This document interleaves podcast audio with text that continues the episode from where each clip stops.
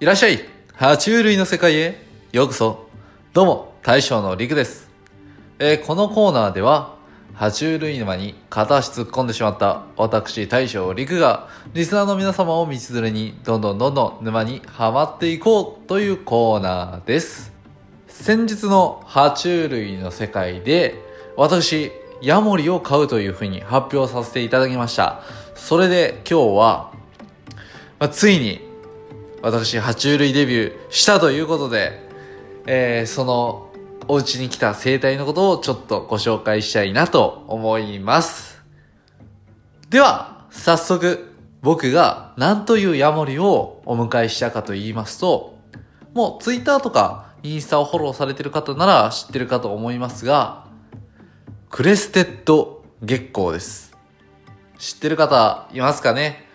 えー和名では王冠帝ヤモリというふうにも言ったりします。まあ、通称クレスっていうふうに略されてますね。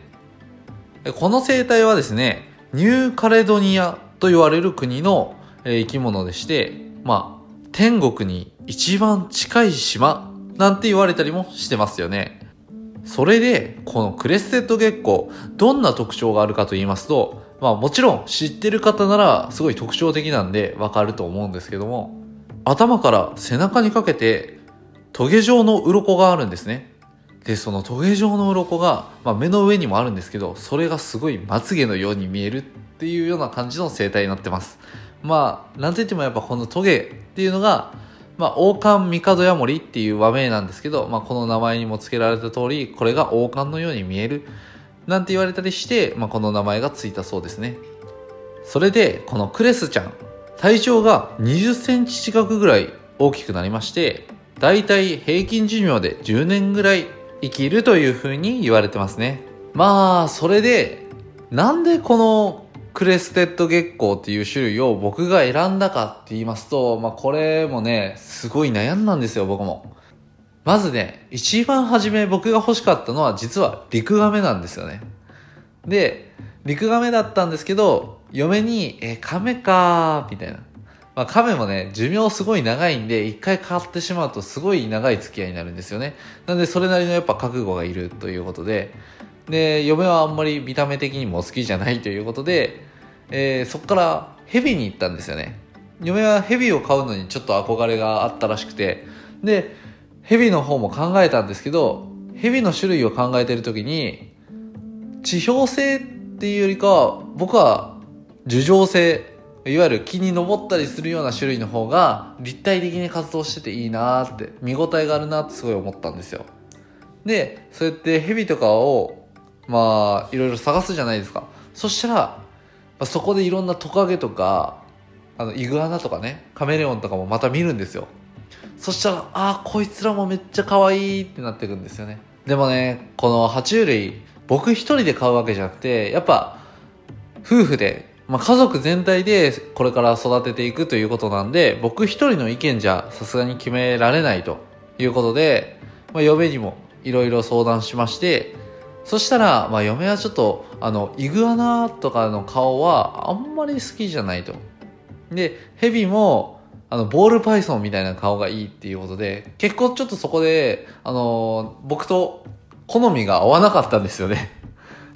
それで、まあ、いろいろ嫁と協議したんですよ。そしたら、あの、通称ラコダクなんて言われるラコダクティルス属って言われるのがありまして、まあ今ちょっとクレステッド結構昔はこの属に分類されてたんですけど、今ちょっと外れてるんですけどね。まあこのいわゆる壁チョロ系って言った方がいいんですかね。壁チョロ系がすごいぴったしくるなと。二人のタイプにぴったしくるな。また、その大きさもそこまで大きくなりすぎないっていうことで、えーこの壁チョロ系からちょっと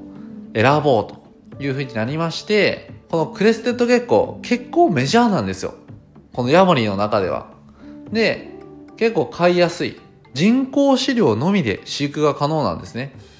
まあ、コオロギとかも全然食べるんですけど、そのコオロギとか食べなくても、その人工飼料だけでできるっていうような、すごい育てやすいような種類になってまして、まあ、僕らは爬虫類初心者やし、まずはそういったところから入っていこうとで、その後、また他の種類も飼っていきたいよねっていう感じで、一番初めはクレステッドゲッコーをお迎えすることになりました。あ、あとは、あの、値段です。リーズナブルな値段なんですよ。まあ、あまり値段のことを言うと、ちょっと、ショップの方とかにちょっと迷惑がかかったりするかもしれませんので、あまり言えませんが、生態とその飼育セット含めて約5万円ぐらいで収まってます。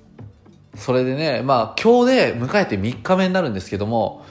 えー、やっぱ可愛いっすよ。本当に。いや、マジで。あの、まず、このゲージ移すとき、1日目ゲージ移すときに、ちっちゃいケージから、そのセット買った大きいゲージに移すときに、まあ、持とうとするんですけど、まずその持とうとしたときに、ぴょんって、自ら手に乗ってきたときにはもう感動です。で、まあ、ツイッターに載せたあの画像はその乗られた時に、まあ、親指まで登ってきたんで、もうそれをパシャリと撮りましたね。もうあれはね、もう本当に心やられました。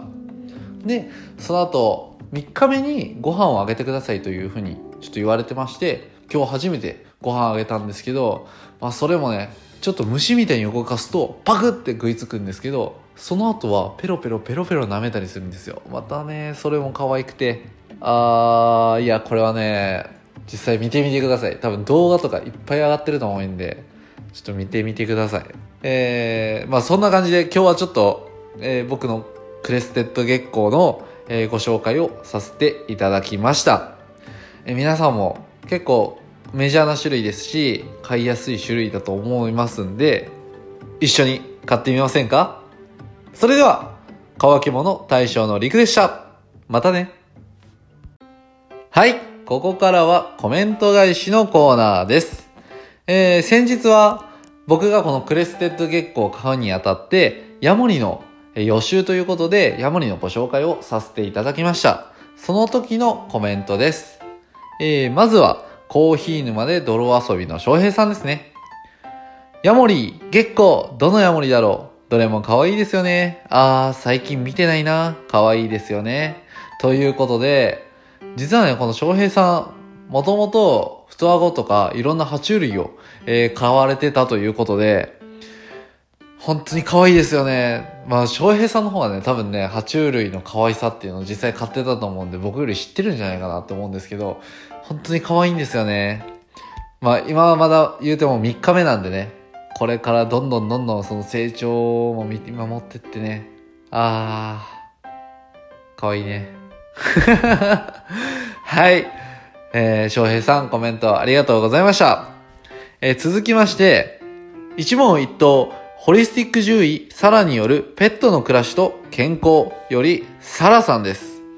こんにちは。イギリスから聞きました。ヤモリ、好きです。可愛いですよね。今は診察しないのですが、昔見てました。ヤモリをお家に迎えるとのこと、これからが楽しみですね。ヒマラヤ祭りでもよろしくお願いします。とのことでした。イギリスからわざわざありがとうございます。この爬虫類の世界に来ていただきまして。えー、ヤモリ可愛いですよね。好きなんですね。というか、獣医さんって爬虫類とかもやっぱ見れるもんなんですね。ここら辺の、いわゆる動物病院の獣医さんとかも見れるもんなんですかね。やっぱ爬虫類は爬虫類の専攻のなんか、勉強しないと見れないとかあるんですかねちょっとそこら辺もまた教えてほしいですでねまあヤモリを昔診察してたっていうことで僕もねこう爬虫類の世界やってていろんな知識を一応得てはいるんですけどもえー、実際にねやっぱ飼育するのと本とかネットで学んだ知識っていうのは全然違うと思いますんでまたわからないことあったらちょっと聞くかもしれませんのですごい頼りにしますはい、勝手ながらね、頼りにさせていただいております。また、ヒマラヤ祭りでもよろしくお願いしますということで、こちらこそ、またよろしくお願いいたします。はい。ということで、コメントをくれたお二方、ありがとうございました。えー、まあちょっと最後に雑談みたいな感じになるんですけど、このね、ちっちゃすぎてね、オスメスがまだわかんないんですよね。それでね、今嫁とね、名前が全く決まらない。もう悩む。本当にこれ悩むんですよね。この10年ぐらいやっぱ付き合っていく相棒になるわけですから。いわゆる子供みたいなもんですよ。9月生まれって言ってたんで、えー、僕の子供2人目が10月なんで、いわゆる間の子なんですよね。娘と息子の。いやー、次男次女？え、違う、長男か次女ってことになるんですかね。いやー、名前悩みますね。今嫁とね、そのやっぱ子供と関連づけて、ちょっと兄弟で関連づけたような名前にしてるんで、まあ、そこにちょっと紐付けていこうかみたいな感じの話で今進んでます。ということで、もしこんな名前どうですかとあれば参考にさせていただきますんで、またどしどしコメントください。それでは大将リクでした。